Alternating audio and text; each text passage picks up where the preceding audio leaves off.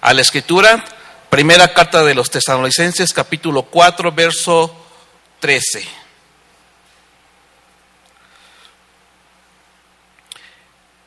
Dice lo siguiente, ¿ya estamos ahí hermanos? Bien. Tampoco queremos, hermanos, que ignoréis acerca de los que duermen, para que no os entristezcáis como los otros que no tienen esperanza. Porque si creemos que Jesús murió y resucitó, así también traerá Dios con Jesús a los que durmieron con él. Por lo cual os decimos esto en palabra del Señor, que nosotros que vivimos, que habremos quedado hasta la venida del Señor, no precederemos a los que durmieron, porque el Señor mismo con voz de mando, con voz de arcángel y con trompeta de Dios, descenderá del cielo y, los muertos sin Cristo resucitarán primero. Luego nosotros, los que vivimos, los que hayamos quedado, seremos arrebatados juntamente con ellos en las nubes para recibir al Señor en el aire. Así estaremos siempre con Él, Señor. Por tanto, alentaos los unos a los otros con estas palabras. Entonces, de lo que veníamos estudiando, hermanos, es que el apóstol Pablo está dando instrucciones específicas sobre algunos temas que el pueblo de los tesalonicenses ignoraban entre ellos eh, era eh, acerca de los que morían sin que hubiera regresado aún el Señor y se preguntaban qué pasaba con ellos. Y el apóstol Pablo no quería dejarlos incompletos, que quería seguirlos instruyendo. Y recordemos que el apóstol Pablo ya no estaba en este momento con ellos debido a que estaba siendo perseguidos por los de su, nación. Entonces este, ellos tuvieron que salir de Tesalónica para eh, resguardarse pero aunque lo persiguieron, él siguió enviando cartas para que la iglesia siguiendo, siguiera siendo adoctrinada. Entonces, hermanos, el verso que vamos a estudiar hoy es el verso 14, cuando dice, porque si creemos que Jesús murió y resucitó, así también traerá Dios con Jesús a los que durmieron en él. Y vamos a estudiar un poco acerca de, lo, que, dice sobre dormir. Recuerden que en el Antiguo Testamento, cuando alguien moría siendo parte de israelita, eh, decían que aquellos que durmieron con sus padres. Y ya en el Nuevo Testamento se menciona como los que durmieron en Cristo. Y podremos hacernos algunas premisas. ¿Cuál es nuestra esperanza cristiana, hermanos? ¿Dónde descansa nuestra fe? En la persona de Cristo. ¿Pero sobre qué obra? sobre su resurrección, ¿verdad, hermanos? ¿Y en qué nos estamos distinguiendo, hermanos, los creyentes, con aquellos que no tienen esperanza? Pues precisamente que al final de, de nuestros días tenemos esperanza de que seremos resucitados juntamente con Cristo. Pero ¿Qué es lo que impide, hermanos, que nosotros nos podamos o, nos podamos desesperar? O sea, ¿qué es lo que impide que nosotros nos podamos desesperar o que nos podamos entristecer en sobremanera cuando fallece un ser querido? Pues esa esperanza que tenemos en la resurrección de Cristo Jesús. Puesto que nuestra esperanza se centra en la gloriosa certeza de que un día todos los que han muerto en Cristo resucitarán y estaremos para siempre con el Señor. ¿Usted lo que, hermano? Pero esta esperanza, esta fe, no solamente es de labios para afuera, hermanos. Nosotros confesamos nuestra fe no solamente por lo que decimos, sino por lo que hacemos y, lo que provocamos como creyentes, hermanos. Porque mucha gente puede decir, ¿crees en Dios? Sí, pero a veces vivimos como si no le conociéramos, como si Él no fuera a regresar, como si no nos fuera a resucitar, hermanos. El creyente, hermanos, ahora puede afrontar la muerte con confianza. ¿Por qué? Porque sabe que su destino eterno no es la tumba ni la condenación eterna, sino el reino de Dios y estar en la presencia de Cristo. Y por eso ahora puede afrontar también con esperanza el fallecimiento de sus seres amados o hermanos en Cristo, porque sabe que volverá a encontrarse con ellos en el, gran día de ese despertar de aquellos que durmieron en Cristo. Esto es la resurrección en el día postrero. Pero, ¿cómo podemos hablar tan seguros de esta gloriosa certeza, hermanos? ¿Cómo podemos estar tan seguros? ¿O cómo nos atrevemos a pensar que nuestra esperanza no es una, una mera ilusión, sino algo que Dios mismo promete y garantiza. ¿Cómo podemos estar tan seguros de eso, hermanos? Bueno, las intenciones de alguien dicen mucho de la persona. Sin embargo, importa de quién viene. ¿Usted cree, hermano, que Dios es digno de confianza? Bueno, vamos a ver qué dice la escritura.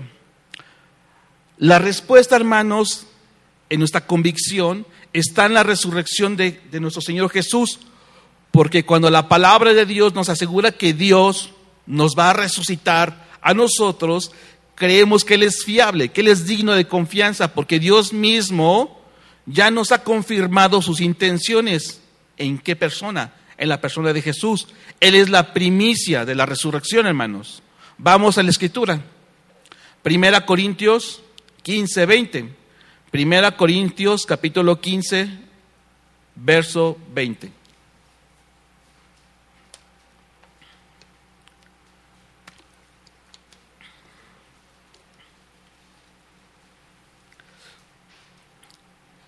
¿Ya estamos ahí, hermanos? Dice lo siguiente. Mas ahora Cristo ha resucitado de los muertos. Primicias de los que durmieron es hecho. Porque, porque cuanto la muerte entró por un hombre, también por un hombre entró la resurrección de los muertos.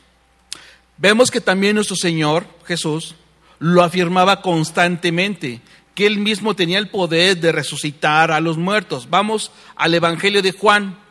Vamos ahí, hermanos, al Evangelio de Juan, capítulo 5, verso 21.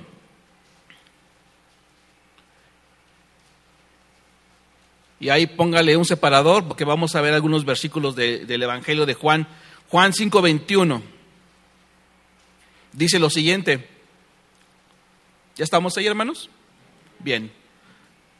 Porque como el Padre levanta a los muertos y les da vida, así también el Hijo, así como también el Hijo a los que quiere da vida. Ahora vamos a leer el verso 28 de ahí mismo donde estábamos leyendo, en el capítulo 5 de Juan, Juan 5, 28 al 29. No os, maravilléis de esto, porque vendrá hora cuando todos los que están en los sepulcros oirán su voz, y los que hicieron lo bueno saldrán a resurrección de vida, mas los que hicieron lo malo a resurrección de condenación. Aquí quiero aclararles algo en el 29, hermanos. Cuando dice, y los que hicieron lo bueno, no se refiere a obra solamente, se refiere a que tu fe y tu confianza la depositaste en el Hijo de Dios, hermanos. Porque podemos pensar, ahí está, no, no, es que no es por obra la salvación. Pues no, hermano, no es por obras. Es porque tú depositaste tu confianza en la persona del amado Jesús. Ahora vamos al Evangelio de Juan 6:40.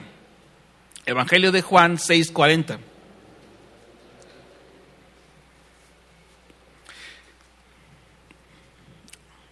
Dice lo siguiente, hermanos. Y esa es la voluntad del que me ha enviado, que todo aquel que ve al Hijo y cree en Él tenga vida eterna, y yo le resucitaré en el día postrero. Entonces, el Señor Jesús hacía énfasis en que Él es la resurrección y la vida y que en el día postrero nos estará levantando cuando nosotros hemos puesto nuestros ojos y nuestra confianza en su persona, hermano. ¿Usted lo cree? Bien, hermano, no los veo muy convencidos, ¿eh? Bien. Algunos incrédulos podrían considerar que estas citas son como delirios de locura, pero si no fuera por dos hechos cuya veracidad histórica dan testimonio de ello, ¿quiénes son? Los apóstoles del Señor Jesús y sus seguidores. En primer lugar, hermanos, la resurrección de determinadas personas, por ejemplo, ¿a quién? A Lázaro, ¿verdad? A la hija de Jairo, el hijo de la viuda de Naín. Esto sirve como una pequeña muestra de que sus palabras no son jactanciosas o vanas, sino verídicas, hermanos. Ahí vemos que el Señor Jesús nos estaba dando una pequeña probada, porque finalmente esas personas murieron, ¿verdad? Tomemos el caso de Lázaro. Antes de levantarse de la tumba, el Señor Jesús está sosteniendo una conversación con María y Marta, sus hermanas, en las que afirma que Él va a resucitar a todos los que creen en Él. Vamos a la escritura nuevamente, hermanos, al Evangelio de Juan donde estábamos. Juan 11, 25.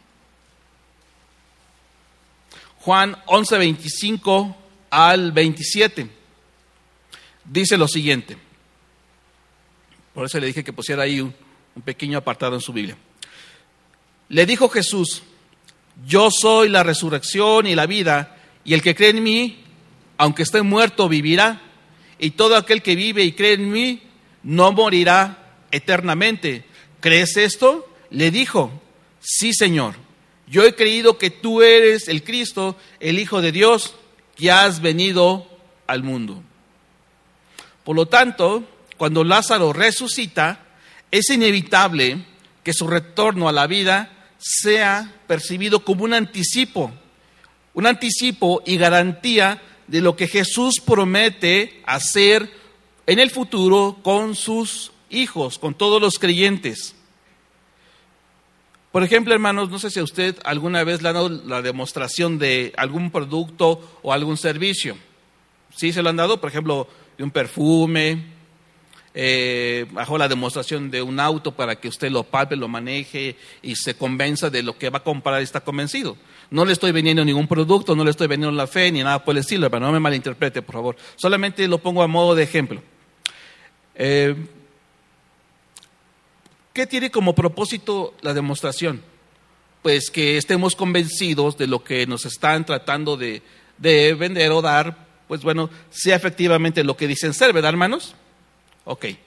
Si Jesús, hermanos, hubiera hecho la afirmación general acerca de sus poderes resucitadores, pero sin resucitar a su amigo Lázaro, podríamos decir lo siguiente, bueno, suena bien lo que dices, Jesús, pero carecen de fundamento alguno. Pero como sí sucedió, como sí hay testigos oculares y como fue algo que fue verídico y contundente, pues bueno, hay evidencias, ¿verdad, hermanos? Hay una demostración y evidencia contundente entonces difícilmente se puede sostener el escepticismo o la incredulidad. Ante tal demostración, estaremos confrontados con la siguiente pregunta. ¿Resucita Jesús a los muertos? Claro, hermanos.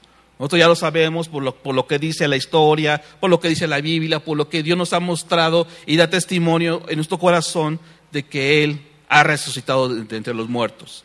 Inicialmente, hermanos, no tenemos evidencias ni argumentos que ofrecer, porque la respuesta, hablando de la resurrección de los creyentes, porque la respuesta, hermanos, está en el futuro y está próxima a cumplirse en el tiempo de Dios. Pero podríamos hacernos otra pregunta, más importante todavía. ¿Resucitó Jesús a Lázaro? Esto lo vamos a comprobar, hermanos, que en torno a las evidencias bíblicas y arqueológicas se prestan a un análisis racional. La fe y la razón no están divorciadas, hermanos.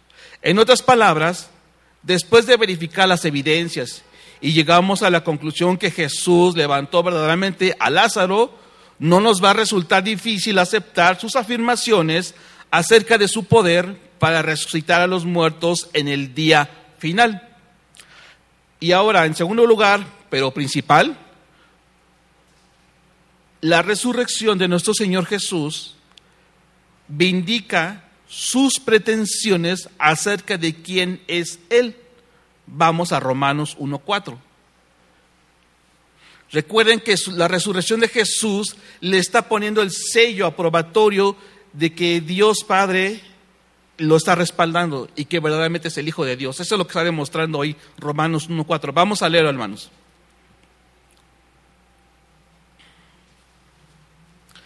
Romanos 1.4 dice lo siguiente, que fue declarado Hijo de Dios con poder, según el Espíritu de Santidad, por la resurrección entre los muertos.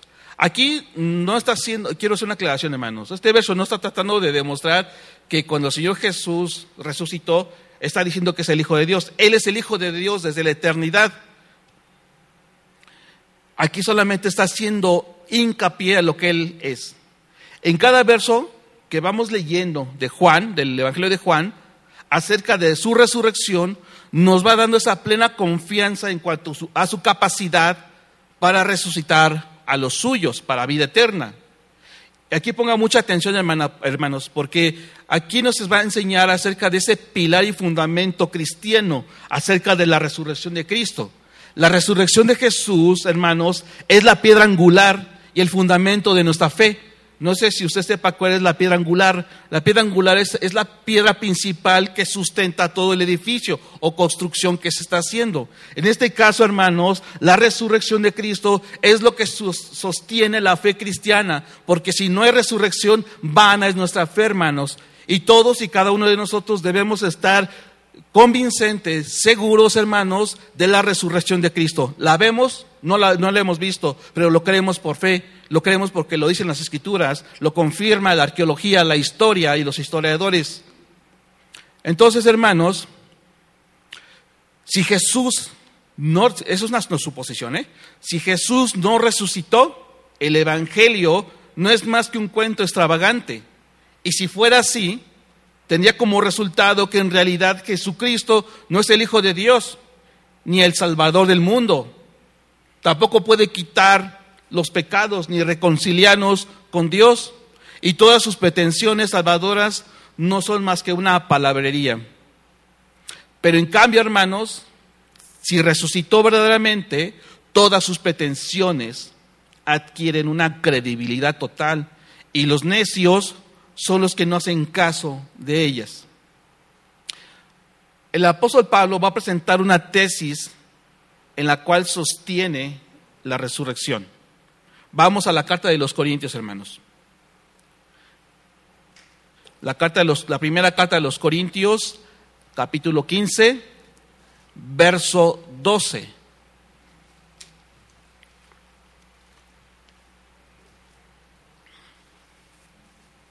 La primera carta de los Corintios, capítulo 15, verso 12 al 20. ¿Ya llegamos ahí, hermanos? Bien, vamos a dar lectura. Pero si se predica de Cristo que resucitó de los muertos, ¿cómo dicen algunos entre vosotros que no hay resurrección de muertos? Porque si no hay resurrección de muertos, tampoco Cristo resucitó. Y si Cristo no resucitó, vana es entonces nuestra predicación, vana es también vuestra fe. Y somos hallados falsos testigos de Dios porque hemos testificado de Dios que Él resucitó a Cristo, al cual no resucitó, si en verdad los muertos no resucitan. Porque si los muertos no resucitan, tampoco Cristo resucitó. Y si Cristo no resucitó, no resucitó, vuestra fe es vana, aún estáis en vuestros pecados, entonces también los que durmieron en Cristo perecieron. El verso 19.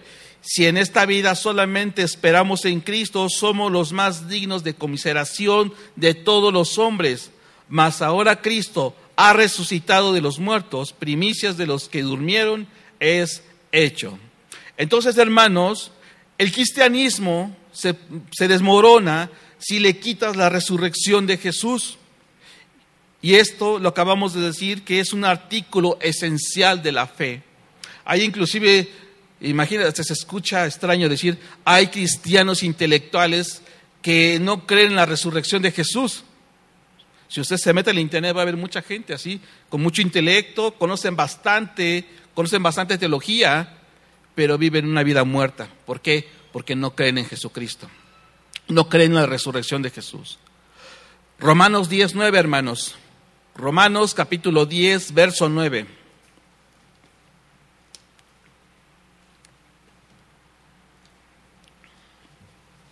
Dice lo siguiente, cuando leemos este verso adquiere más sentido.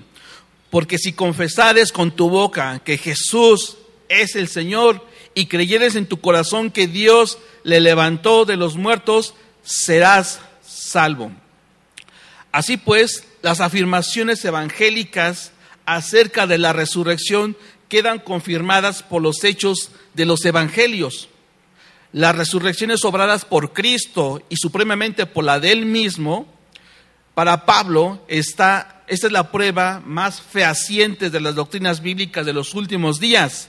Vamos a la escritura nuevamente, hermanos. Hechos 17, 31.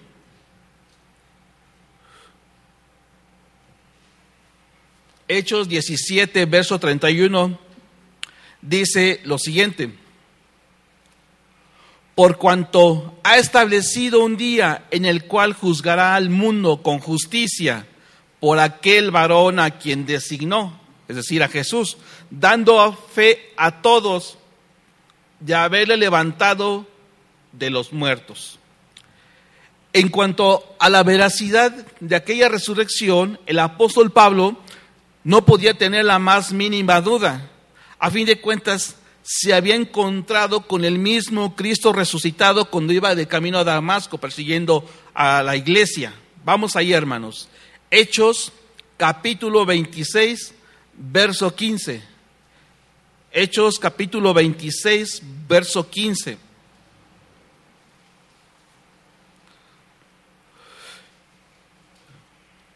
¿Ya llegamos ahí, hermanos? Bien.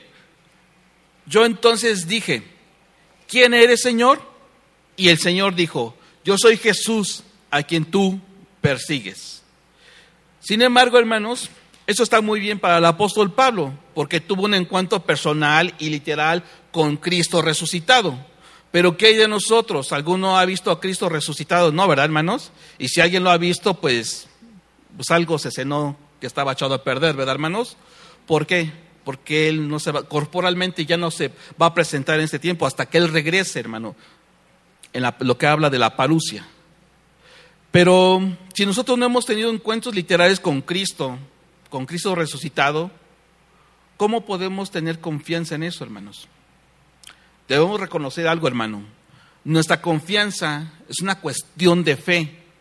Creemos que Jesús murió y resucitó, pero no se trata de una fe ciega o una fe infundada o absurda, sino una fe que se adquiere como consecuencia de una investigación seria de las evidencias presentadas en el Nuevo Testamento, hermanos. Muchos dicen, es que la fe es ciega. No es cierto, hermano. No es cierto eso. Inicialmente nos podemos acercar con cierto escepticismo hacia el testimonio bíblico. Y de alguna manera, pues podemos hacer bien porque lo que está en juego es un asunto de vida o muerte y nuestro destino eterno. La credulidad en tales situaciones puede ser peligrosa, porque hablando de aquellas sectas o doctrinas erróneas, ¿verdad? Hay que estar con cautela en eso, porque fácilmente nos pueden vender, como dirían por ahí, gato por liebre, ¿verdad? Pero tampoco debemos acercarnos con una mente cerrada. Habla de un equilibrio, hermanos. Si determinamos de antemano que Cristo definitivamente no pudo haber resucitado, entonces, por muy persuasivas que sean las evidencias, las vamos a estar esquivando y nuestra supuesta investigación objetiva. Y se convertirá sencillamente en una búsqueda de razones para no creer será una búsqueda impulsada por nuestros propios prejuicios subjetivos. Alguna vez, seguramente usted como iglesia ha, compartido el Evangelio con sus eh, allegados, con sus vecinos, con familiares o compañeros de trabajo. Y seguramente se ha encontrado con personas, eh, le voy a poner así, entre comillas, con intelectuales, ¿verdad? Que se sienten sabelo todo y te dicen, no, es que tal libro dice esto, dice el otro. Y sí, ciertamente pueden leer mucho, pero ¿Qué hay de esa fuente? ¿Es confiable? ¿Es confiable lo que estás leyendo? ¿Por qué te devoras todo aquello? Si no conoces al autor, no conoces su testimonio, porque gente escribe mucho. Pero ¿qué hay de eso? ¿Cómo sabemos que, es, que puede ser una fuente confiable? Pero, ¿cuál es ese cuerpo de evidencias que se hallan en la Biblia? En la Biblia? Bueno, empieza con una serie de narraciones que pretenden ser los testimonios de, testigos oculares o de investigadores contemporáneos. Vemos que las historias evangélicas de la resurrección y de, y de, las apariciones de Cristo resucitado, es decir, que los evangelios hablan ampliamente de la resurrección y las apariciones de Cristo a sus discípulos y seguidores. Vamos a a la escritura. Vamos a Hechos capítulo 1, verso 1 al 11.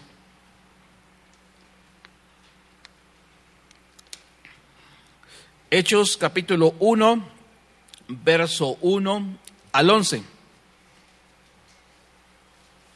¿Ya estamos ahí, hermanos? Son rápidos, hermanos, ¿cómo le hacen? Son rápidos con la espada. Bien. Hechos 1, 1 al 11.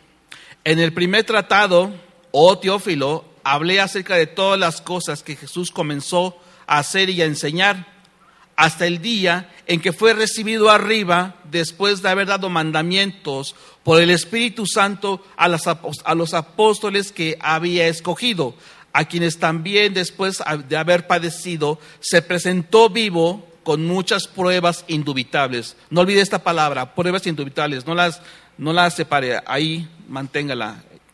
Apareciéndoseles durante cuarenta días y hablándoles acerca del reino de Dios y estando juntos, les mandó que no se fueran de Jerusalén, sino que esperasen la promesa del Padre, la cual les dijo, oíste de mí. Porque Juan ciertamente bautizó con agua, mas vosotros seréis bautizados con el Espíritu Santo dentro de no muchos días. El verso 6, entonces los que se habían reunido preguntaron diciendo, Señor, ¿restaurarás el reino de Israel en este tiempo? Y les dijo, no os toca a vosotros saber los tiempos o las sazones que el Padre puso en una sola potestad, pero recibiréis poder cuando haya venido sobre vosotros el Espíritu Santo y me seréis testigos en Jerusalén, en toda Judea, en Samaria y hasta lo último de la tierra. Y habiendo dicho estas cosas, viéndolo ellos, fue alzado y le recibió una nube que le ocultó de sus ojos. El verso 10. Y estando ellos con los ojos puestos en el cielo, entre tanto que él se iba, he aquí, se pusieron junto a ellos dos varones con vestiduras blancas, los cuales también les dijeron, varones galileos, ¿por qué estáis mirando al cielo? Este mismo Jesús que ha sido tomado de vosotros al cielo, así vendrá como le habéis visto ir al cielo. Aquí también está anunciando los ángeles, están anunciando la parucía del Señor Jesús, es decir, su advenimiento. Vemos que Lucas, el escritor, él mismo, que es uno de los investigadores serios contemporáneos encontró tan convincentes estas pruebas y evidencias que las llama pruebas indubitables. Solamente les voy a leer el verso 3 de Hechos 1.3. Dice lo siguiente, a quienes también después de haber padecido se presentó vivo con muchas pruebas indubitables, apareciéndoseles durante 40 días y hablándoles acerca del reino de Dios. Esa expresión, hermanos, que les dije que no olvidaran, pruebas indubitables, proviene del original tecmerión, con cada kilo, tecmerión, que significa una señal segura, una prueba positiva. Y también se puede definir como pruebas convincentes. Pero si queremos ampliar un poco más nuestra definición, podría quedar de esta manera. Y si puede, usted anótelo también. Evidencia extremadamente convincente y objetiva que puede ayudar a establecer la verdad de algo. Lo vuelvo a repetir para que usted lo tenga en sus apuntes. Evidencia extremadamente convincente y objetiva que ayuda a establecer la verdad de algo.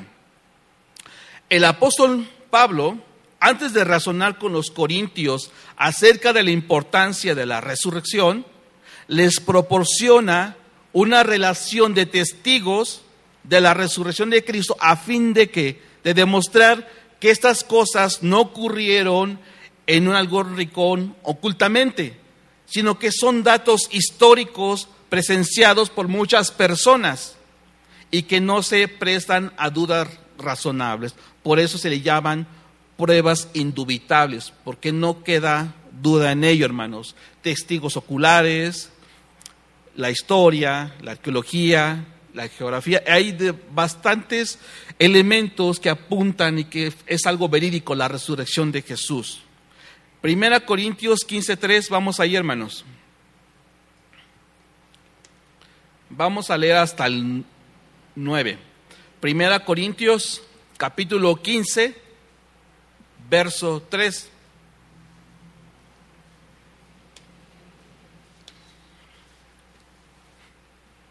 Dice lo siguiente, 1 Corintios 15, verso 3.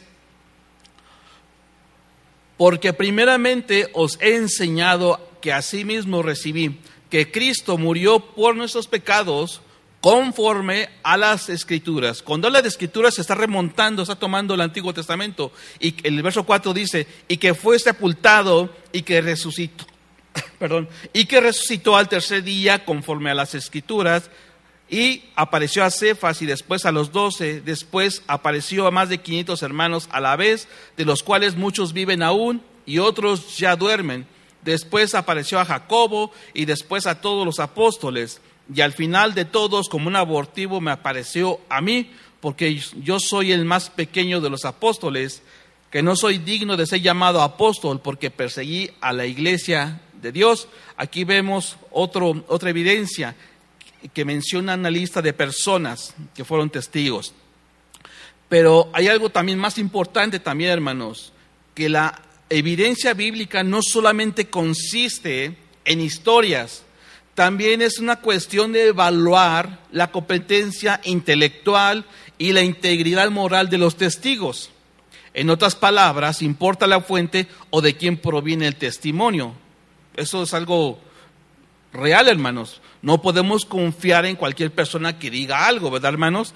Si imagínese, usted conoce a una persona que le gusta murmurar, le gusta levantar falso testimonio y le dicen, ¿sabes qué es que vi tu esposa haciendo esto? ¿Usted le va a creer?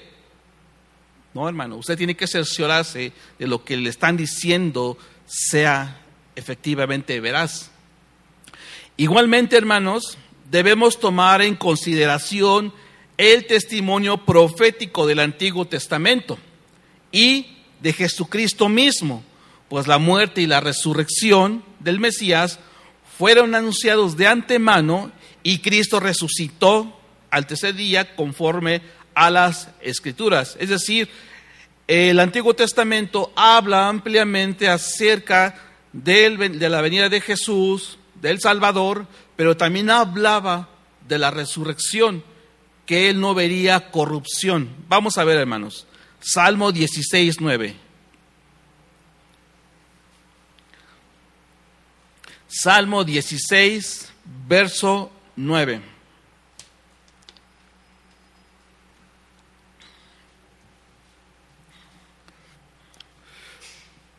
Dice lo siguiente, se alegró por tanto mi corazón y se gozó mi alma mi carne también reposará confiadamente, porque no dejarás mi alma en el Seol, ni permitirás que tu santo vea corrupción. Aquí el salmista, aunque hablaba de sí mismo, pero estaba apuntando, profetizando a ese tiempo del Señor Jesús.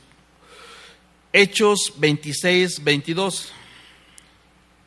Hechos 26, verso 22 al 23.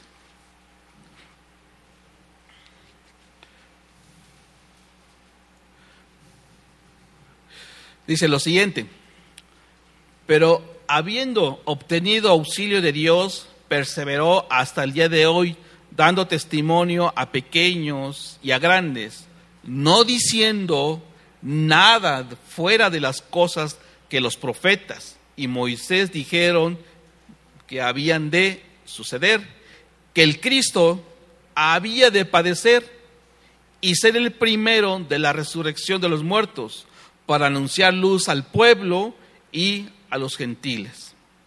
Entonces vemos que ampliamente se estaba anunciando desde el Antiguo Testamento a través de los profetas sobre la resurrección de Cristo. Pero tampoco, hermanos, debemos ignorar las múltiples exposiciones del significado de la resurrección por parte de los escritos del Nuevo Testamento. Vemos que en realidad es la coherencia del conjunto del mensaje evangélico, tanto en sus afirmaciones doctrinales y morales como los eventos históricos que subyacen detrás de ellas, la que nos proporciona confianza en cuanto al testimonio apostólico. Los apóstoles, ellos siempre citaban el Antiguo Testamento y tomaban de ahí para hablar de Jesús. Pero finalmente, como ya hemos venido diciendo, es cuestión de fe, hermanos, Una vez que hayamos escuchado las evidencias y los argumentos a favor y en contra de la resurrección de Cristo, tenemos que tomar una decisión de creer o no creer. Y lo que determina nuestra decisión en aquel momento no es tanto el carácter contundente de la evidencia o la fuerza persuasiva de los argumentos, sino la misma persona de Jesús y nuestra actitud ante Él, hermanos. Es la respuesta que nosotros damos al escuchar el mensaje de las buenas nuevas. Reconocer en Él al Hijo de Dios resucitado tiene para nosotros inevitables implicaciones espirituales y morales. ¿Por qué? Porque ello depende de tu destino eterno, hermanos. Después, tendremos que reconocerle como nuestro Señor y nuestro Dios. Y como ejemplo tenemos a alguien que ustedes seguramente conocen, a Tomás. Vamos a ver qué, qué dijo Tomás respecto a esto. Él dijo que ella había escuchado que de los otros discípulos que el Señor había resucitado. Él dijo, mientras yo no vea y no toque, no lo voy a creer. Pero vemos después, cuando él tuvo ese encuentro con Cristo, ¿qué fue lo que dijo? Juan 20, verso 28. Juan 20, verso 28. Dice lo siguiente. Entonces Tomás respondió y le dijo, Señor mío y Dios mío. Entonces él prácticamente tuvo que ver y palpar para creer. Después de eso él dijo, Señor mío y Dios mío. En cambio, si no queremos que Él reine sobre nosotros, o si no queremos convertirnos a Dios desde los ídolos, no tendremos más opción que negar los testimonios y las evidencias y decidir que la resurrección no es más que un cuento. Pero si usted llega y usted conoce el consejo bíblico, conoce la historia, y usted se lo presenta a alguien que le está compartiendo el Evangelio y me dice, aquí están las evidencias, ¿qué más quieres? Y la persona le puede argumentar lo que él piensa, lo que él siente o lo que leyó de una persona que, que, todo el tiempo está en contra de la fe. Si usted le ofrece los, los argumentos y las evidencias que usted conoce, esta persona tendrá dos caminos, aceptarlo o negarlo. El apóstol empieza afirmando un artículo de fe que todo cristiano tiene que poder suscribir o declarar. Y es algo que nosotros creemos y lo vivimos y lo entendemos y lo atesoramos en nuestro corazón. Creemos que Jesús murió y resucitó y luego procede a exponer cuáles son las implicaciones de aquella muerte y resurrección de todos los creyentes. Alguna vez escuché en una porción de una película que alguien se mofaba de que, pues mira, tu Cristo está, está crucificado. Y le dice la otra persona, sí, sí murió, pero resucitó y no se quedó ahí. Eso es lo que nosotros creemos, hermanos. No lo escucho muy convencidos, hermanos, ¿eh? Entonces, esta pequeña frase que acabamos de decir, encontramos el meollo de la doctrina cristiana, hermanos. Nuestra fe no descansa en alguna filosofía especulativa, sino sobre dos hechos fundamentales, la muerte y la resurrección de Cristo Jesús, Señor nuestro. Vamos a Primera de Tesalonicenses 4:14, que es el que estamos estudiando, hermanos. Primera carta de los Tesalonicenses, capítulo 4, verso 14.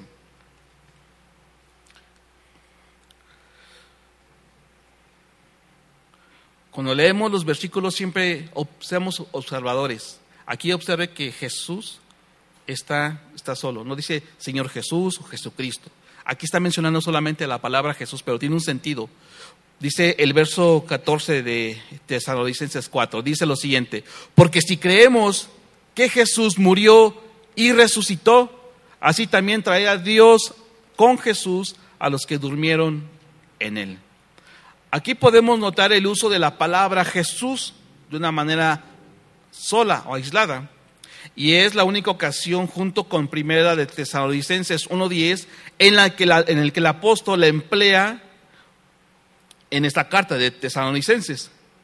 Y vemos que se trata, hermanos, del nombre más humano de nuestro Señor, el nombre que nos hace recordar los acontecimientos históricos de su vivencia terrenal. Jesús es 100% Dios, pero también es, Jesús 100% hombre, hermanos.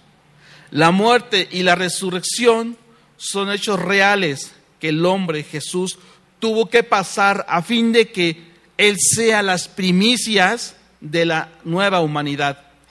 El nombre personal se dice que es apropiado porque les recordaba a sus lectores que aquel libertador a quien esperaban y quien había sufrido aquella experiencia de muerte, que ellos mismos temían que era un nombre como ellos y que su humanidad había salido ilesa de aquella experiencia de la muerte, hermanos. ¿Y cómo afecta a los creyentes estos dos hechos, hermanos? ¿Cómo afecta la muerte y la resurrección de Jesús? El apóstol Pablo contesta la segunda parte del verso 14 que estamos leyendo. En cuanto a la muerte, notemos que los dos verbos empleados en el texto dice lo siguiente, así también traerá Dios con Jesús a los que durmieron en él. Al referirse a la crucifixión, a su muerte, es decir, Pablo emplea el verbo dormir, sino que habla con toda crudeza del hecho de que murió aunque hermanos, no debemos exagerar la importancia del cambio de estos verbos. Sí podemos decir que nuestro Señor confrontó todo el horror de la tumba cuando probó la muerte por todos nosotros y que lo hizo para que los que creemos en Él no tengamos que afrontarla, no tengamos que afrontarla en aquellas terribles condiciones sino a sabiendas de que la muerte se ha transformado para nosotros en un dormirse para luego despertar luego en la presencia de Dios, hermano. ¿Eso no le da gusto? Amén, hermano, gócese, porque nosotros no vamos a tener esa desesperación como aquellos que no conocen a Dios, como lo menciona Pablo en el verso 13. Dice que ustedes que conocen a Dios, ustedes tienen esperanza y no como los que no conocen a Cristo, porque ellos viven en, en una total desesperanza, hermanos. Debido a que Cristo sufrió todo el horror implicado de esa muerte, Él ha transformado, imagínense, Él ha transformado en sueño la muerte de sus seguidores. Qué hermoso hermanos, que nosotros no vamos a tener esa agonía. Hay gente que que muere de una manera horrible, desesperada, sin un, algo que le pueda decir, sabes qué, no te preocupes, del otro lado estaré yo esperándote. Cristo no murió por casualidad, sino que murió por nosotros a fin de que pudiéramos obtener salvación, salvación que consiste en que vivamos juntamente con Él y para siempre, hermanos. Desde aquí somos salvos, hermanos, y tenemos que vivir de una manera diferente, como si estuviéramos viviendo ya cohabitando con Él, porque ahora somos morada del Espíritu Santo, hermanos. Por lo tanto, no es válido decir, ay, hermanos, que me cuesta tanto dejar este pecado. Hermano, no puedes estar diciendo esto. Dice la Escritura que somos nuevas criaturas en Cristo Jesús. Lo que pasa, amado hermano, es que no está siendo transformado y renovado por la predicación del Evangelio. Eso es lo que está pasando, amado hermano. No podemos decir o justificarnos que es que yo soy así, así me crié, como aquellos los jarochos. Espero que no haya jarochos aquí, que ya saben que soy muy, muy peladotes, ¿no? Y dicen, así ya hablo, así crecí, y que así me tienen que querer. Pues déjame decirte que no, hermano. Somos nuevas criaturas y que conforme pasan los años vamos siendo regenerados. Ya no vamos siendo como éramos antes, amados hermanos. Por lo tanto, hermanos, si hemos creído en Jesús, si hemos sido resucitados juntamente con Él, es como si ya estuviéramos viviendo con Él aquí en la tierra, hermanos. Nos está dando las primicias, hermanos, también. Primera de Tesalonicenses 5, verso 9. Primera carta de los tesalonicenses, capítulo 5, verso 9.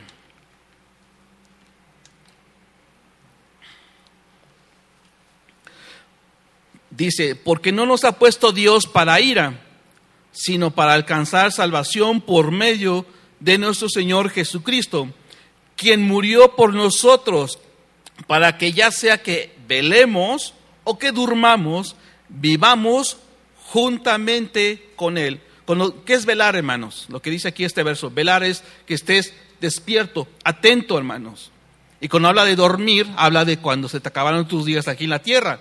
Pero dice que ya sea que velemos o que durmamos, vivamos juntamente con Él, hermanos. Si estamos aquí en la tierra, estamos en comunión con Él, estamos trabajando para Él, estamos viviendo para nuestro Dios. Y cuando nosotros durmamos, estaremos viviendo para Él.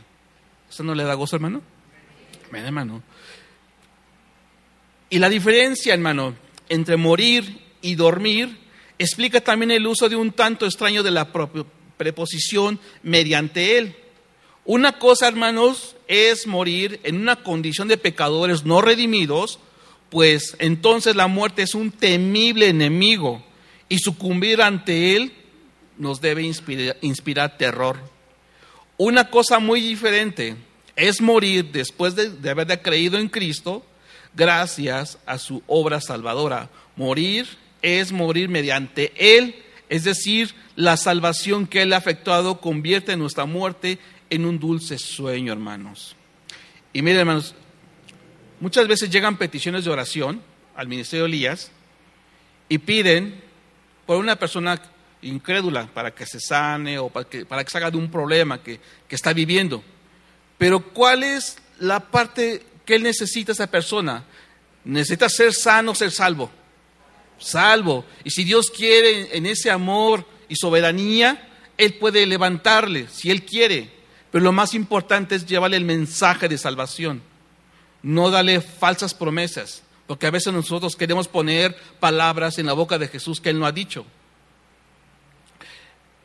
Para el seguidor de Cristo, la muerte no es más que un dormir y el saber que Cristo es el amante de nuestras almas, que da sueño a los cuerpos de sus amados, priva la muerte de su terror. Es decir, Él tuvo que experimentar los horrores de la muerte por nosotros, hermanos. Eso nos debe traer consuelo y paz al momento de cuando se acaben nuestros días aquí en la tierra, hermanos. En todo caso, en el pensamiento del apóstol Pablo no puede haber mucha diferencia entre el dormir mediante Jesús y morir en Cristo. Y en ambos casos se trata del fallecimiento de alguien que está unido a Cristo por la fe y por tanto está participando de los beneficios de su muerte expiatoria y de su resurrección. Vamos a la escritura, hermanos, nuevamente. Primera de Corintios 15, 22 al 23. Primera Corintios 15, verso 22 al 23.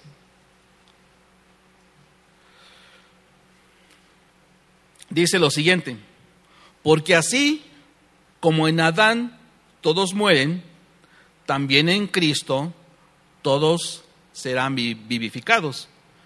Pero cada uno en su debido orden. Cristo, las primicias, luego los que son de Cristo en su venida Está hablando nuevamente de la parucia, de su advenimiento. Si la muerte de Jesús nos trae los beneficios de la expiación y el perdón de nuestros pecados, entonces la resurrección nos trae a la vida eterna, hermanos. Su resurrección es la garantía y la prueba de la nuestra. Es cierto, hermanos, que la cabeza y los miembros forman un solo cuerpo, entonces los miembros van a correr la misma suerte que la cabeza.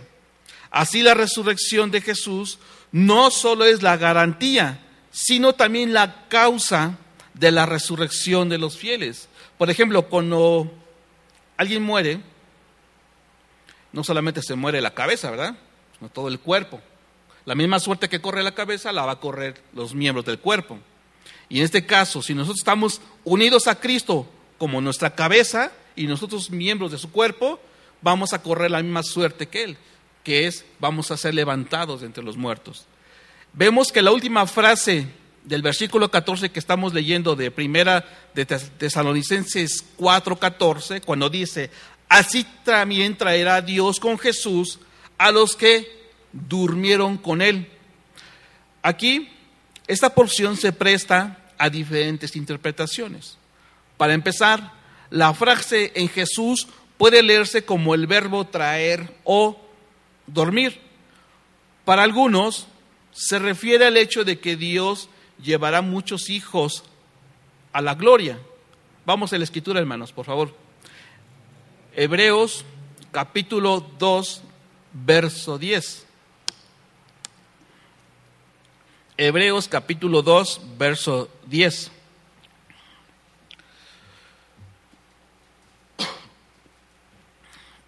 ¿Ya llegamos, hermanos? Bien. Porque convenía aquel por cuya causa son todas las cosas, y porque en todas las cosas subsisten, que habiendo de llevar muchos hijos a la gloria, perfeccionase por aflicciones al autor de la salvación de ellos. Para otros, se refiere a las almas de los creyentes que volverán con Cristo desde la gloria para reunirse con el cuerpo en el momento de la resurrección. Sin embargo, no hay ninguna mención explícita de este versículo de un movimiento celestial, ya sea hacia la gloria o desde la gloria, y sería preferible no conceder a la frase más significado de lo que puede sostenerse por el contexto y entender que se refiere a la resurrección de los muertos en sí o al hecho de que Dios los traerá de la muerte. En el día de la parucía, Cristo no aparecerá solo, sino que los que han dormido en Él y a causa de su muerte han desaparecido de la vida terrenal y volverán a aparecer juntamente con Él por medio de la resurrección. Si Dios no dejó a Jesús abandonado en la muerte, sino que le resucitó, tampoco va a abandonar al creyente, sino que lo va a resucitar juntamente con Cristo, hermanos. Vamos a la escritura nuevamente. Romanos capítulo 6, verso 5. Romanos 6, 5. Ya estamos llegando al final también, hermanos. Dice Romanos 6, 5 al 8 porque si fuimos plantados juntamente con Él en la semejanza de su muerte, así también lo seremos en la de su resurrección, sabiendo esto, que nuestro viejo hombre fue crucificado juntamente con Él para que en el cuerpo del pecado sea destruido, a fin de que no sirvamos más al pecado, porque el que ha muerto ha sido justificado del pecado y si morimos con Cristo, creemos que también viviremos con Él. Entonces, notemos algo importante, que Pablo no introduce estas ideas como una mera especulación, sino como algo absolutamente cierto y seguro. Porque ni siquiera dice lo siguiente, porque si creemos que Jesús murió y resucitó, así también creemos que Dios traerá con él a los que durmieron en Jesús. Vemos que Pablo pasa directamente a la resurrección de Jesús como el artículo de fe, a la resurrección de los creyentes como un hecho asegurado, hermanos.